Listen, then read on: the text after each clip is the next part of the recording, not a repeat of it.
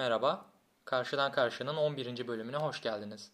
Bu bölümde 22-28 Mart 2021 tarihleri arasındaki dünya gündemini konuşacağız. Bu hafta 12 başlığım var. Bu başlıkları Amerika ve dünya gündemi şeklinde ikiye ayırdım. Çünkü geçtiğimiz hafta Amerika'da kelimenin tam anlamıyla kan gövdeyi götürdü. Bir hafta içerisinde 9 silahlı saldırı oldu ülkede. Her sabah yeni bir saldırıya uyanıldı. Bu sebeple Amerika'daki saldırıları ve ülkenin genel gündemini ayrı bir kısımda ele almaya karar verdim. İkinci kısmı da nispeten daha az vahşi olan dünya haberlerini ayırdım. Amerika'dan aktaracağım haberlerin hemen hepsi negatif.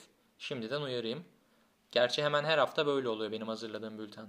Bahsedeceğim haberlerin tümüne podcast ile aynı ismi taşıyan Twitter sayfasından ulaşabileceğinizi hatırlatarak 11. bölüme başlayabiliriz. Vahşet dolu bir hafta geçiren Amerika.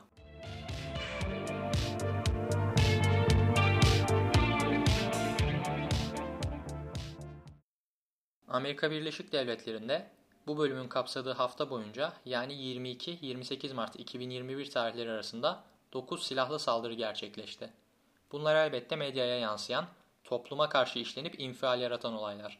Yani öyle Amerika'da artık normalin kelime karşılığı olan her köşe başındaki silahlı çete savaşları ya da gasp olayları dahil değil bu sayıya.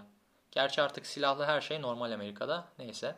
Bu katliamların tümü birbirinden kilometrelerce farklı bölgelerde, çeşit çeşit değişik mekanlarda düzenlenen saldırılar. Restoran arayan da var, plajdaki insanlara saldıran da. Fakat ortak noktalar belli. Hepsinin saldırı silahlarıyla, hatta net olarak söylemek gerekirse Armalite markasının tam otomatik silahlarıyla düzenlenen saldırılar olması. Ve elbette esas mühim ortak özellik ise tüm bu saldırıların aşırı bireysel Amerikan mentalitesinin para kutsaldır sahikiyle yozlaştırılmış toplumsal kültürünün insanı insana kırdıran haydut rekabetçiliğinin acı bir meyvesi olması. Silahlı saldırı denen şey bugün o kadar Amerikan bir olay haline geldi ki hatırı sayılır bir nüfusa sahip olan Amerikan sağcılarının kutsal bayrağı Gadsden yani o meşhur Don't Tread On Me'le liberter bayrak iki şeyi sembolize eder hale geldi bugün. Silah hakları ve sınırlı devlet. Bu bayrak liberter tayfanın ırkçı konfederasyon bayrağı ile beraber en sevdiği simge. Dünyadaki aptal liberaller de bu bayrağı kullanıp Don't Tread On Me kalıbını kendilerine şiar edinmiş vaziyette hatta. Bunu şu yüzden söyledim.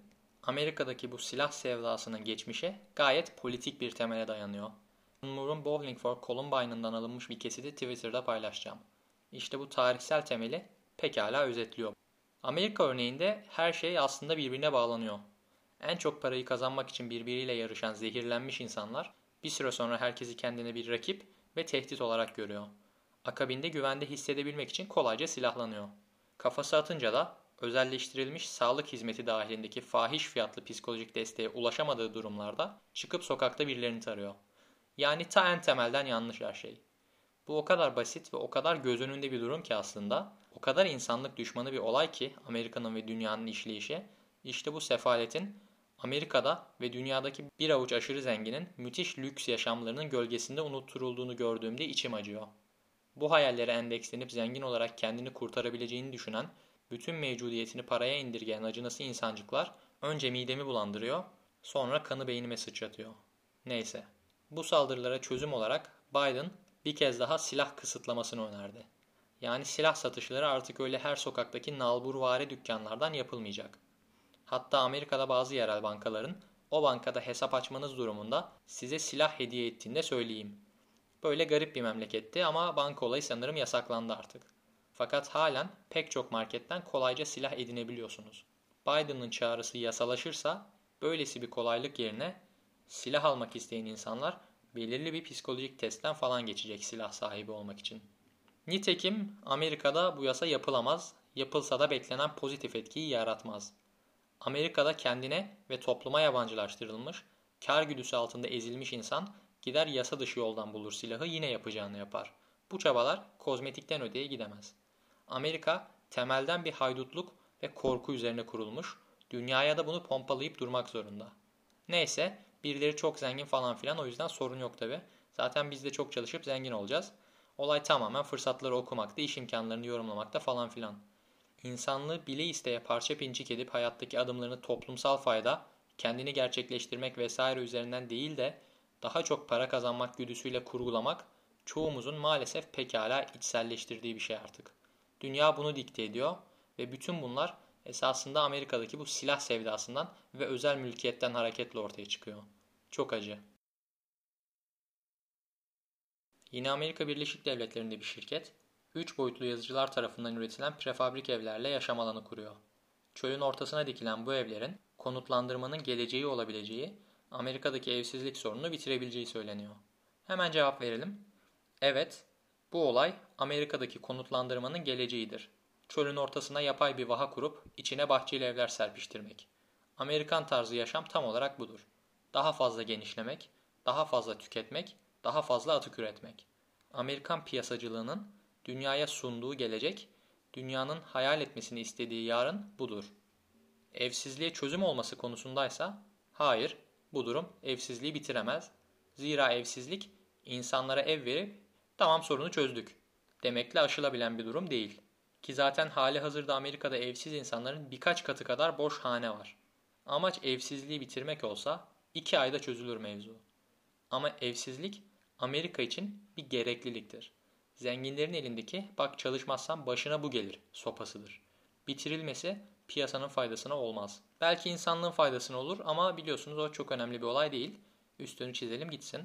Evsizlikle mücadele konusunda Finlandiya örneği fena değil. Bundan birazcık bahsetmek istiyorum. Finlandiya'da evsizlik çözümü tekil bir karar değil, bir süreç olarak ele alınıyor. Evsizlere yalnızca ev sağlanmakla kalmıyor, onlara finansal ve psikolojik danışmanlık sağlanıyor.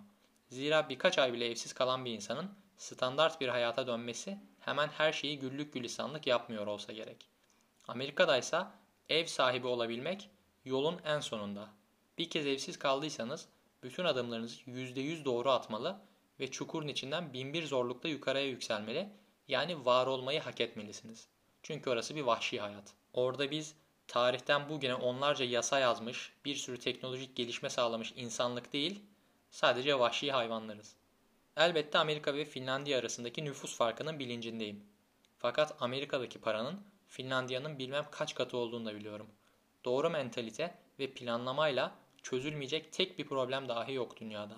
Sadece birileri tercih etmiyor. Finlandiya'nın evsizlik mücadelesini daha ayrıntılı anlatan haberi Twitter sayfasında paylaşacağım. Yine Amerika'dayız. Amerika Birleşik Devletleri'nin kudretli yatırım şirketi Goldman Sachs, çalışanların dayanılmaz şikayetleri üzerine cumartesi günlerini çalışmama günü olarak belirledi. E zaten öyle değil miydi?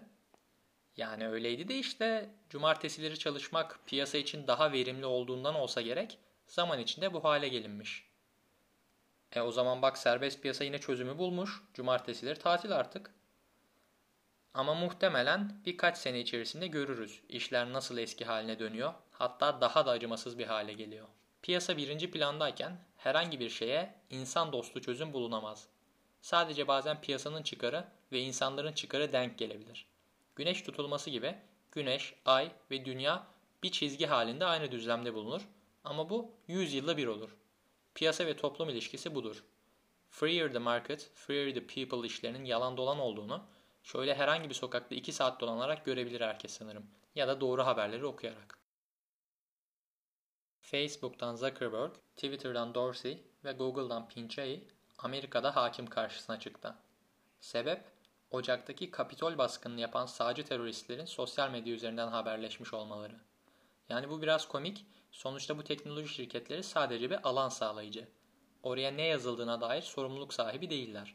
Ki bu yasal olarak da belirtiliyor. 230. maddeye göre internet şirketleri kullanıcılarının yazdıkları şeylerden sorumlu tutulamıyor. Mahkemede 3 şirkette radikal fikirlere karşı aldıkları önlemlerden bahsedip iyi niyet karinesi sunmaya çabaladı. Hatta Zuckerberg polislere teşekkür etti. Yukarıda aktardığım 230. maddede reform yapılmasına dair de yeşil ışık yaktı. Zaten Zuckerberg'ün geçtiğimiz aylarda Facebook'un politika sayfalarını teker teker kapattığını da söylemiştim. Üstelik bunda herhangi bir radikal fikir arayışı da yoktu. Politika konuşulan sayfalar muhtemelen biraz da rastgele bir şekilde kapatıldı. Tabi elbette kullanıcıların yazdıkları şeylerden ötürü platformların suçlanması düpedüz saçmalık. Fakat bu sosyal medya şirketlerinin korkunç derecede güçlendikleri gerçeğinin önüne geçmemeli. Trump bile olsa ömür boyu yasaklamalar falan çok sıkıntılı mevzular. Hatta Amerika'da aklı başındaki az sayıdaki figürden biri olan Bernie Sanders da Twitter'ın Trump yasağını eleştirdi. Sanders'ın çok basit bir açıklaması var. Yarın bu kişi bir başkası da olabilir. Bunun aynısını ben de söylemiştim eski bölümlerden birinde. Eğer Bernie dedeciğim beni dinliyorsa çok selamlar gönderiyorum ona. Kendisinin politikalarına ve söylediklerine yeterli değil ama kabul diyoruz. Amazon tarafından istihdam edilen kargo dağıtım işçilerinin mesai süreleri içerisinde şişeyi işemek zorunda kaldığı iddia ediliyordu. Bu konuya dair çeşitli belgeler ve tanıklıklar ortaya çıktı. Evet, bu insanlar tabii ki şişeyi işemek zorundalar çünkü zaman kaybedip verimsiz çalışırlarsa işsiz kalırlar. Bu kadar basit. Ve durumu biraz basitleştirmek olacak ama işte erkekler şişeyi işeyebildikleri için daha çok istihdam ediliyor piyasa tarafından. Market bunu istiyor. Daha çok verim ve para insandan önemli olmak zorunda. Çünkü piyasa ancak böyle ayakta kalır. O sivri dişli gelişimine yalnız böyle devam ettirebilir. Nasıl ki kargocunun durup işemeye zamanı yoksa piyasanın da birazcık yavaşlayıp nefes almaya ayırabileceği bir zaman yok. Sevdiğim bir örnektir. Parazit'in yönetmeni Bong Joon-ho'nun 2013 çıkışlı Snowpiercer'ında piyasa bir tren şeklinde sembolize ediliyor. Tren sürekli ilerliyor ve çeşitli noktalarında arızalar çıkıyor trenin. Bu arızaları durup tamir etmek gibi bir olay mümkün olamadığı için o daracık boşluklara sığabilecek çocuklar eğitiliyor ve tren ilerlemeye devam ederken çocuklar bu boşluklara girip treni tamir ediyor. Piyasa budur. Çok basit ve çok vurucu bir sembolizasyon bence. Yine kargocuların şişeyi işeme durumlarını ise Ken Loach son filminde yani Sorry ve Missed You'da tartışıyordu. Muhtemelen Tory'ler elinde yavru Amerika olmaya çabalayan Birleşik Krallık için de geçerli bu durum. Bu bölümde selam gönderdiğim ikinci dedem de Ken Loach olsun. Geçtiğimiz hafta yayınlanan bir makaleye göre Amerika Birleşik Devletleri'nde yeni mezunların ekonomik öz varlıkları her sene düşüyor. Büyük çoğunluğun başlangıç maaşları enflasyonun altında kalıyor.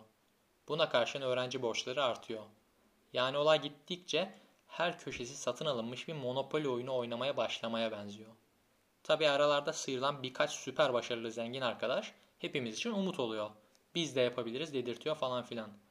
Neyse bunlar tabi herkesin bildiği mevzular. Saçmalıklarına da tekrar girmeyeceğim, kısa keseceğim. Bu kısım bitti. Dünyadan da çok iyi haberler yok ama maalesef. Dünya.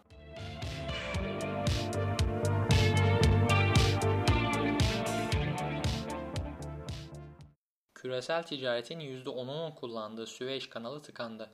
Karaya oturan geminin serbest bırakılmasının birkaç hafta alabileceği söyleniyor. Bu sebeple kimi şirketler Afrika kıtasını dolanıp Ümit burnuna selam çakarak yeni rotalar belirliyor kanalın açıldığı 1869 yılının öncesindeki eski günler gibi. Muhtemelen bu rotalardaki unutulmuş limanlar falan bayram ediyordur şimdi. Yakıt ikmali, lojistik desteği, gıda alışverişi derken can suyu olmuştur Afrika'nın minik limanlarına bu sıkışma. Fakat tüm dünyanın odağı Süveyş kanalında olduğu için sürecin birkaç hafta sürmesini değil, önümüzdeki haftanın ortalarında normale dönmesini bekliyorum ben. Paris'teki yüzlerce evsiz ve göçmen 25 Mart akşamüstü saatlerinde Paris Cumhuriyet Meydanı'nda çadır kurdu. 400 kadar çadırın kurulduğu eylemin bütün evsizlere kalacak yer sağlanana kadar devam edeceği söyleniyor. Fransa'daki evsizliği geçtiğimiz programlarda da çokça konuşmuştuk. Sivil toplum kuvvetli olduğu, birliktelik kültürü Fransa'da halen canlı olduğu için çeşitli kazanımlar sağlanabiliyor bu konularda. Amerika'daki gibi abidik gubidik yöntemlere ihtiyaç duymadan piyasadaki akıl almaz paranın bir kısmı doğru kullanılarak çözüm sağlanabiliyor pek çok şeye. Yalnızca bu kimilerinin işine gelmiyor. Ama şu bilinmeli ki her şey çözülebilir. El Cezire haber kanalı Mısırlı feminist yazar Nesal Es-Saadavi'nin ölümünü İngilizce haberlerinde saygıyla, Arapça haberlerinde ise nefretle duyurdu. Bu durum öyle çok El Cezire kanalı üzerinde geçerli bir durum değil.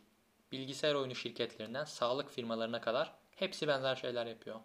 Özellikle LGBTİ artı hakları konusunda hepimiz biliyoruz ki aynı şirketlerin batıdaki organları paylaşım yaparken doğudaki sayfaları paylaşım yapmıyor. Yani nerede ne satacaksa onun arkasında duruyorlar. Zira bunu yapmaları gerekiyor. Ara sıra faydalı görünen işlere imza atıyorlar tabi. 8 Mart kutluyorlar, siyahi haklar için bir şeyler paylaşıyorlar falan filan. Ama bunun sebebi de bu bölümden daha önce bahsettiğim güneş tutulması alegorisinden ibaret. Mısır'da acil durum freni çekilen bir trene başka bir tren arkadan çarptı ve 32'nin üstünde insanın ölümüne, 100'ün üstünde insanın ise yaralanmasına sebep oldu. O kadar teknoloji falan derken böylesi ilkel kazaların dünyanın herhangi bir yerinde halen yaşanıyor olması bana çok garip hissettiriyor. Ermenistan'dan ilginç bir haber var. Gürcistan'da bakır toplayıp satarak hayatını sürdürmeye çalışan 75 yaşındaki bir kadın yer altındaki internet kablolarına erişiyor ve bunları bilmeden tahrip ediyor. Ermenistan'a internet sağlayan bu hattın zarar görmesi sonucunda bütün ülkede tamı tamına 5 saatlik bir internet kesintisi baş gösteriyor. 75 yaşındaki insanın hayatta kalmak için toplayıcılık yapması mı daha üzücü ve öfkelendirici yoksa koca ülkenin 2021 yılında internetsiz kalması mı daha garip? Ben karar veremedim. Size bırakıyorum. Hindistan'ın en zengin insanlarından birinin yaptığı paylaşım ülkede tepki topladı. Kafasında taş taşıyan bir kadın işçi fotoğrafı paylaşıp çok çalışmak iyidir retoriği üzerinden yapılan bu paylaşımın sahibi Harsh Goenka, dünyanın en zengin 1281. insanı. Bu zenginlerin normal insanların acılarını ağızlarına sakız etmesi, bunlardan romantik romantik bahsetmeleri devasa bir yüzsüzlük. Maalesef buralarda da çok var bu arkadaşlardan. Katar Dünya Kupası yaklaşıyorken ülkedeki işçi ölümleri gündemde kalmaya devam ediyor. Henüz birkaç hafta önce vermiştim bu haberi. 2022 Dünya Kupası'nın Katar'da yapılması kararının alındığı 2010 yılından beri çeşitli tesis ve stadyumların inşaatında çalışan 6500 işçi hayatını kaybetti. Bu sayı haftada 12 işçiye tekabül ediyor. Korkunç. Bu konuda Norveç milli takımı oynadığı futbol maçlarından önce ısınmak için sahaya hem sahada hem saha dışında insan hakları yazılı bir tişörtle çıkıyor. Almanya ve Hollanda milli takımlarından kimi oyuncu da Katar'daki korkunç şartlara karşı fikir beyan etti. İşçilerin kanları üzerine inşa edilen bu turnuva için genel kapsamlı bir boykotun gerekli olduğunu düşünen bir kamuoyu mevcut. Bu konuda gerekli adımlar atılıp turnuva boykot edilecek mi? Yoksa göstermelik tişörtlerle gaz alınıp kanlı milyar dolarlar içinde top oynanılacak mı göreceğiz. Bu haftaki haberlerimiz bu kadar. Şimdi haftanın şarkısı, filmi ve bilgisine geçelim.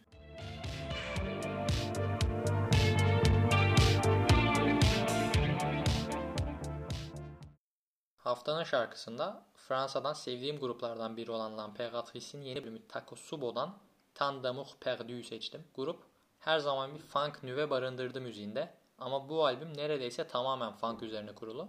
Bu şarkıysa sanırım en az funk içeren şarkı. Ben bunu sevdim ama diğer şarkıları çok sevemedim.